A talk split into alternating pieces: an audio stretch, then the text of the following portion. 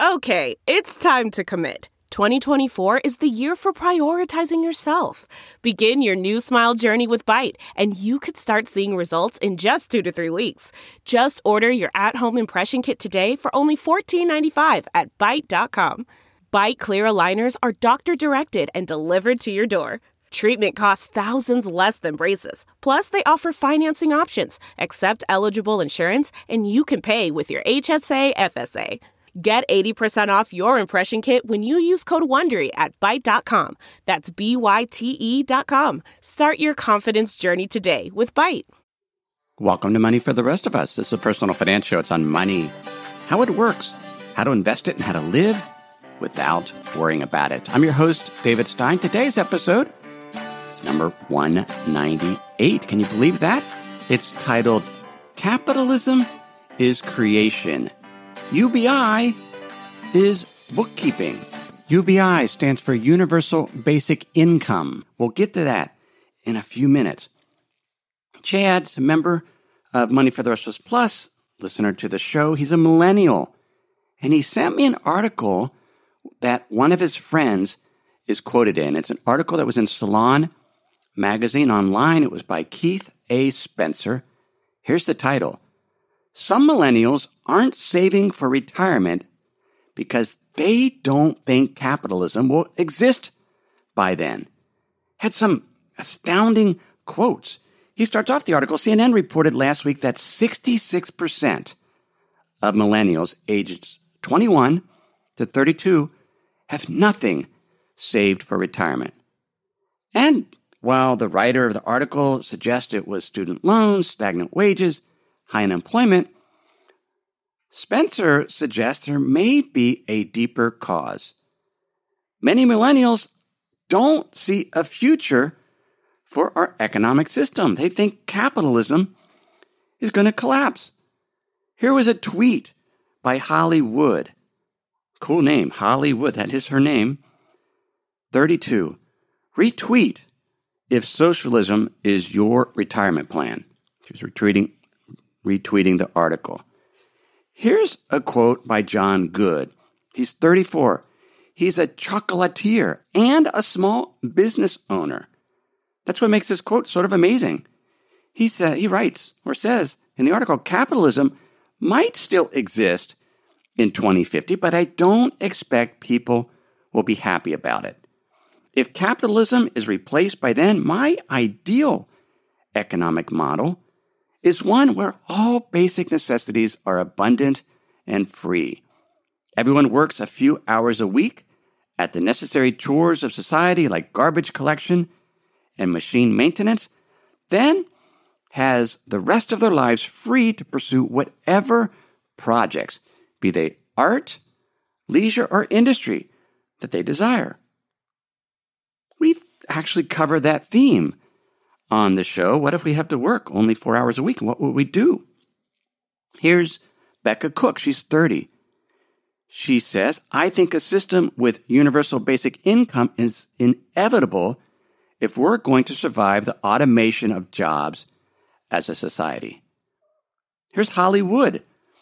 I'm absolutely convinced over how quickly friends have lost their pensions, 401ks, and IRAs to bubble crashes that there is no safe place to save for retirement.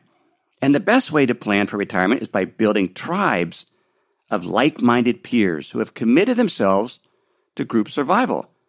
I'm way more invested in the family I'm building now than any fake sense of security that some mutual fund may or may not provide me 20 years from now fascinating quotes. And there's others. There's one by Elias Schwartzman. He talks about potential apocalypse. John Higginson, he's 35. He, he when he hears these articles or the, these quotes, he says, I guess my argument to their points would be whether societal collapse happens or not, where does that change the personal responsibility for you to prepare yourself, to take care of yourself and be responsible for yourself. Now, the first time I read that article, I was sort of alarmed. And then as I've done more research on that, I, I've actually think that these millennials that were quoted they, they might be ahead of the game in terms of where things might be headed. Those, those were not necessarily quotes suggesting societal collapse. They were quotes about a change to capitalism. So Chad wrote me up with the article, and, and he he seemed somewhat shocked by by some of the quotes. But he says, I also know that many of my peers have forgone traditional careers for alternative, flexible lifestyles. But how much of that has been due to necessity versus shifting personal priorities toward leisure? That's hard to say. Episode 168 was Is Life More Difficult for Millennials? And it was really difficult to draw conclusions, to compare one age cohort to the similar age cohort in 1975. They sometimes you sort of kind of compare, and it's hard to, to see if, if really millennials are worse or better off. They certainly are different because they're living in a different world that's going to get dramatically more different. I also came across an article in Edge magazine this week. It was by Kai Fu Lee, or he was being interviewed, and it was titled, We Are Here to Create. Kai Fu Lee is a Beijing based venture capitalist, but he has an extensive experience in artificial intelligence. He's worked for Apple, he's worked for Microsoft, he worked for Google. Here's what he writes Today, AI which we call weak AI, is an optimizer based on a lot of data in one domain that they learn to do one thing extremely well. It's a very vertical, single task robot, if you will. But it does only one thing. You cannot teach it many things. You cannot teach it multi domain. You cannot teach it to have common sense. You cannot give it emotions. It has no self awareness and therefore no desire or even understanding of how to love or dominate a human being. All this dystopian talk is just nonsense. It's too much imagination. The robots are not going to take over the world. They're single task focused and they're very good at it. And they're going to get better at it over the next decade or two. He goes on, suppose we build this smart paralegal system, this system that can write better than the reporters for short articles, or this loan officer replacement program, or the assembly line, or the receptionist, and so on. Well, what happens to the people who are in their jobs? In an abstract world, if we were to reconstruct the world from scratch, we'd be very happy human beings because we'd have machines to do these repetitive and routine tasks. We can then elevate ourselves to be thinking, inventing, creating, socializing, having fun, and getting hobbies. It would be an amazing life. His sentiments aren't that much different than the chocolatier John Good, who said, if we could have these machines and then we could spend the rest of our lives free to pursue whatever projects, be they art, leisure, or industry, which is a business industry that they desire. Kai Fu Lee continues, continues, we are, we're all going to face a very challenging next 15 or 20 years when half the jobs are going to be replaced by machines. Humans have never seen this scale of massive job decimation. And one of his interesting points is going to happen much more quickly than the Industrial Revolution which took place very slowly and allowed time for new replacement jobs to be created. We might not have it, it might happen much more quickly this time. But what's fascinating is he's not worried about the, how people are going to get paid. He says it's not just an issue of some people losing jobs and not getting a salary, that potentially could be taken care of with UBI, Universal Basic Income, or some sort of income scheme. The issue is that people losing the jobs used to feel their reason for existence was work ethic, working hard, getting that house and providing for the family. He's most worried about their cultural shift. We've been programmed to work, often in repetitive work. He goes on, repetitive work to the extent that you like to do photography or calligraphy, you can repeatedly do it and think every piece is a little bit different. You enjoy it. You're growing. You're getting calmness. You're growing as a person. That's all fine. But if you put someone in the back room of a restaurant where all you do is cut onions all day, or if you put someone in a factory, factory where all you do is screw iPhones together, or if you're a junior accountant and all you do is check for the numbers in the books, those jobs are not giving you enrichment. They're not different. They're not interesting. And they're not advancing you as a human being. And I think that's what millennials are rebelling against. They don't want jobs like that. And fortunately, because of AI, those jobs are going away. And that leads us to figure out what to do. But it's the cultural shift that we need to worry about. The, the, the universal basic income, it's bookkeeping. If we, if business is so efficient that we're able to create enough goods and services with very few workers, that's great. But if order for people to buy that stuff, they need income. And if we're able to actually create all that stuff with so little effort, we're not going to have constrained capacity, which means the money can be created to pay everyone that, that needs the income to be able to pursue these other creative activities. Now, it's not going to be solved all at once. It's going to be a transition. But I started doing this episode worried about well, how are the numbers going to work? And the more I got into it, I realized the numbers are going to work. They have to work because we can't have businesses creating stuff and individuals not having the income to buy the stuff. It'll be a transition.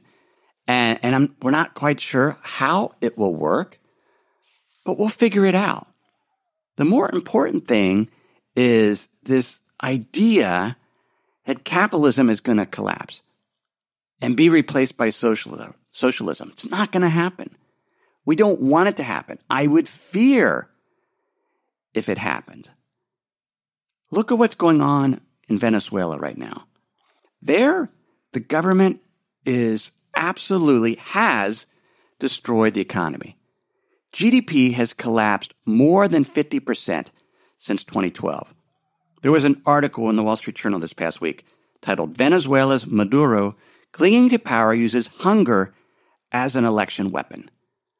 He's promising people food to survive if they vote for him. And they're voting for him because they're afraid their food stipend will be cut off. That's atrocious. That is socialism. Socialism I saw in Cuba. The Cuban people are entrepreneurial. I was there in 2016. They all have their side gig because they need it to survive, but they're finding creativity in it. But they're limited as to what they can do because the government only allows certain businesses officially. You can rent out your home, you can start a restaurant, you can drive a taxi. Everything else is sort of hidden in terms of, of what they do, but they want to do it because they find creativity in it. I saw that with Rafael, the taxi driver in Trinidad, Cuba. 65, drives a Fiat from the early 1960s. Original motor's been replaced with a Russian Lada engine. He pointed out the productivity difference between the private farms, where the farmers and the workers had skin in the game, and the government farms, where there wasn't the incentive to improve. Capitalism, business, allows us to be creative. And I saw that this week in a number of businesses that were created bottom up. Socialism, communism is top down. It doesn't work. Capitalism, creativity, it's bottom up. It's starting small and growing. And let me pause for a moment and share some words from this week's sponsors, and then we'll circle back and let me show you some fascinating businesses I saw this week. If you've been using Mint to manage your finances, you know they shut down several months ago. Well, let me tell you about the budgeting solution, the financial tracking solution I've been using for the past number of months. It's Monarch Money. Monarch Money is the top rated all in one personal finance app. It gives you a comprehensive view of all your accounts, investments, transactions, and more. You can create custom budgets like I've done. You can set goals, collaborate with your partner. And now you can get an extended 30-day free trial when you go to monarchmoney.com/david. What I like about Monarch is the ability to customize what I want to see. I have custom budget categories, and then I can go on to the dashboard and see where I'm above trend on some of my spending. I especially like that Monarch will never sell your data to third parties or show you ads. After trying Monarch myself, I understand why it's the top rated personal finance app. And right now, get an extended 30-day free trial when you go to monarchmoney.com slash David. That's M-O-N-A-R-C-H-M-O-N-E-Y dot com slash David for your extended 30-day free trial. We have a brand new sponsor to our show. It's Yahoo Finance. Yahoo's been around for decades. My first email outside of work was a Yahoo email address. But the financial side, I've used on occasion primarily to get data for dividend histories for particular funds or ETFs. But I was pleasantly surprised to get back on Yahoo Finance to see how it's evolved over the years. Now it's really a financial dashboard where you can get an understanding of what's going on with the markets. There are relevant articles from Bloomberg, Reuters, the Associated Press, and the Yahoo Finance team. You can look at the economic events calendar and see which data series are being released that day and what the consensus is. You can see the pulse of the markets at any time by going to Yahoo Finance. In addition, you could see all of your investments and retirement accounts in one place. With Yahoo Finance, you get a consolidated view of multiple accounts. Yahoo Finance serves as a financial hub for your retirement accounts, but also comprehensive financial news and analysis. You need to check out Yahoo Finance, particularly if you haven't been there in a while. Check it out at yahoofinance.com. That's yahoofinance.com. The Pearl and I were in Florence, Alabama, and we took a class at Alabama Chanin. This was a business started by Natalie Chanin. She has a degree in textiles. She grew up in Florence, Alabama. But a number of years ago, she was in New York. She had just returned, I believe, from Austria, had very little money, got invited to a, a fancy sort of fashion event, didn't have anything to wear. And so she got a couple t shirts she had and she cut them up. And then she reconstructed them, hand stitching it. She went to the event. People were fascinated by this shirt. And they were asking her, where, did you get that? she went back home the next day and started making more of these shirts, just trying it out, experimenting. And then she got the idea I'm going to make 200 t shirts. Went around New York, tried to find people to make these things. They, didn't, they didn't catch the vision. She went back to Florence, Alabama, and found laid off textile workers that had the hand stitching skills to make these 200 shirts. She showed them in New York. Barney's bought them. Barney's New York. They sold out within weeks. She made some more and she started experimenting. And where is she today? From a humble t shirt. She has a business, employs 35 full time workers and 30 artisans as contractors. And they make clothes hand stitching them. And that's what we're learning how to do this little hand stitching technique. Quite simple to do. These workers, these artisans bid on the opportunity to create specific projects. So they get the, the packets, the kits to be able to make them. They add what they, how long they think it'll take and what they want to make doing it. And they bid. And it's very unique work. They mentioned that these stitches, it's like handwriting. It's very unique to the worker. And it's an example what Kai Fu Lee calls repetitive work that if we do it repeatedly, but it, we have our soul in it, every piece is a little different. You enjoy it. This is a zero waste company. They have partnered with Patagonia to figure out what to do with Patagonia's recycled coats, and they make these scarves. And the business has grown little by little. Now she has a store, a cafe. But it started with t shirts, experimenting. We met another couple who started a business with t-shirts. This was in Home Homewood, just in near Birmingham, Alabama. Eric and Diana Hanson. She's an artist, he's a photographer. They had a home in a garden and they started taking some of his imagery from his camera and crafting t-shirts. People liked them. They started selling them bit by bit. And now she has probably the most fascinating store I've seen this year. It's called White Flower. And you go inside and everything is white. And there is vines all over the walls and ceiling, wisteria vines, all painted white. Absolutely fascinating. And their store is successful, but it grew little by little. They have their soul in the game. She mentioned Diana, every Saturday night, she and her husband, after the store is closed, they paint the floor white. The walls are white. The vines that she painted were all white, and their floor is white. She says it's faster to just to repaint the floor than to mop it. But they do it like artisans. It's their work. They're creative and they're finding satisfaction out of it. And they've have a tried. People go to that store and they're completely transformed and uplifted. I asked her where she got the vines. She got them, she said, from a man named the Vine Man. It's Andrew McCall. He lives in Letohatchee, Alabama. And he and his wife, Etta, have a business that they started small. He said that he went into the service and made the mistake of coming out without a skill. He goes on, so when I got out, I was still where I was, pushing a wheelbarrow. Just didn't like it. I started back with public working and I just couldn't take it no more. I quit. I told my wife, I'm not going back to that job no more. I got me a sack and started picking up cans that day, and I haven't looked back since.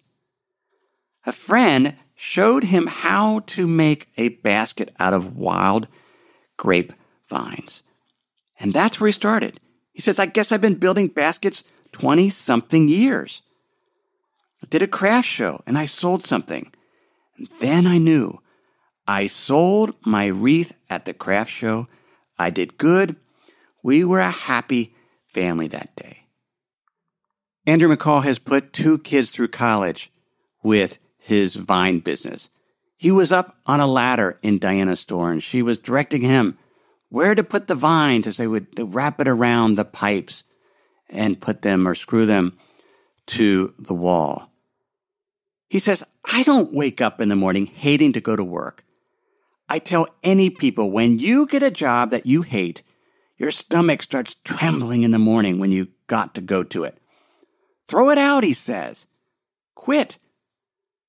My philosophy on my baskets life is not all straight, symmetric, square, straights, and triangles. Life is bumps and ups and downs, and my basket reflects that. That's capitalism. Starting small, being creative.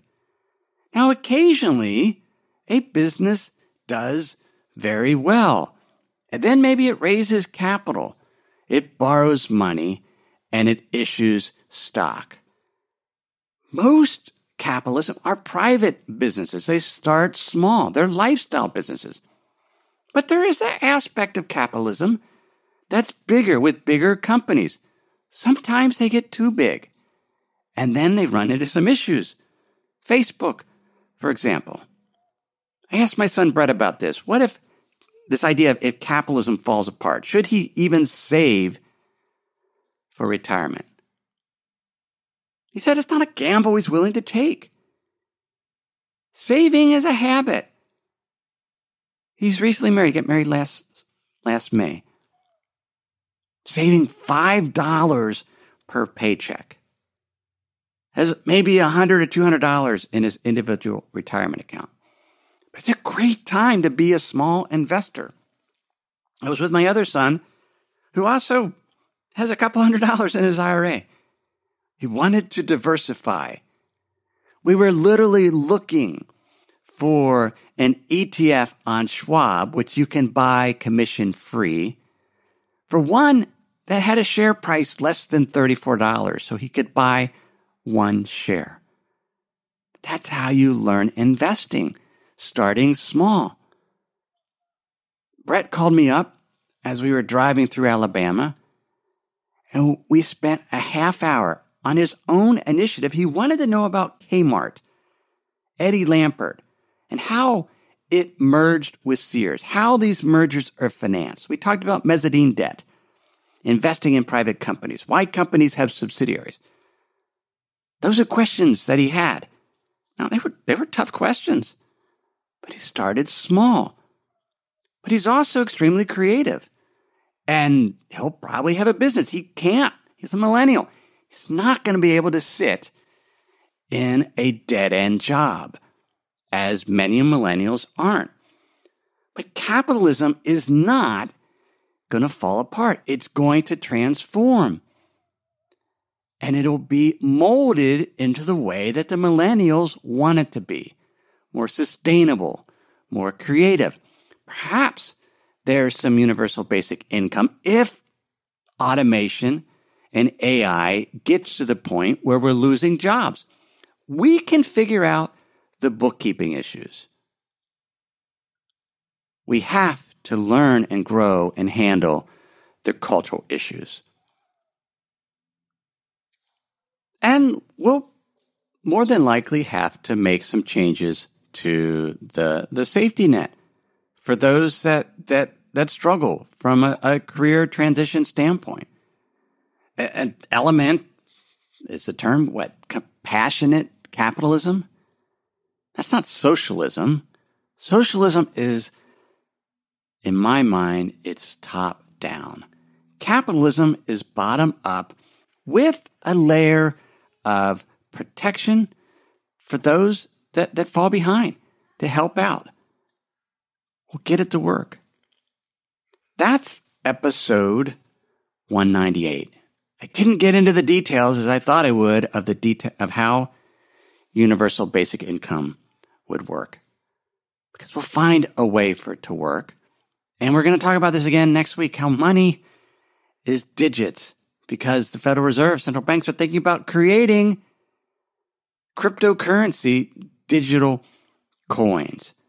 And Again, we'll revisit that money can be created out of thin air. Money is bookkeeping. And the issue is the ability of the economy of businesses to create goods and services, our productive capacity. The more artificial intelligence and robotics that come along, the more we'll be able to do that with less resources, which will free up more time for all of us to be creative. Here's a final quote from Kai Fu Lee. One very valid reason for existing is that we are here to create. What AI cannot do is perhaps a potential reason for why we exist. One such direction is that we create, we invent things, we celebrate creation. We're very creative about scientific process, about curing diseases, about writing books, writing movies, creative about telling stories, doing a brilliant job in marketing. This is our creativity that we should celebrate, and that perhaps what makes us human. Creativity is what capitalism is. We start with the idea, then we create, we create a product, we gather a tribe, and often it evolves into a business and sometimes to a bigger business. We issue stock. Most of the time, not. Most of the time, it stays small, but we can survive if we gather a tribe. You can get show notes at moneyfortherestofus.com. That's also where you can get, obviously, the links to what I've talked about today. And while you're there, sign up for my free Insider's Guide, and I'll email those links and show notes to you every single week, the day the podcast is released, along with an essay that touches on that week's topics, sometimes other topics, but certainly the best writing I do each week. So that's at moneyfortherestofus.com. Or if you're a US based listener, just text the word insider to the number 44222. Everything I've shared with you in this episode has been for general education. I've not considered your specific risk situation and not provided investment advice. This is simply general education on money, investing, and the economy. Have a great week.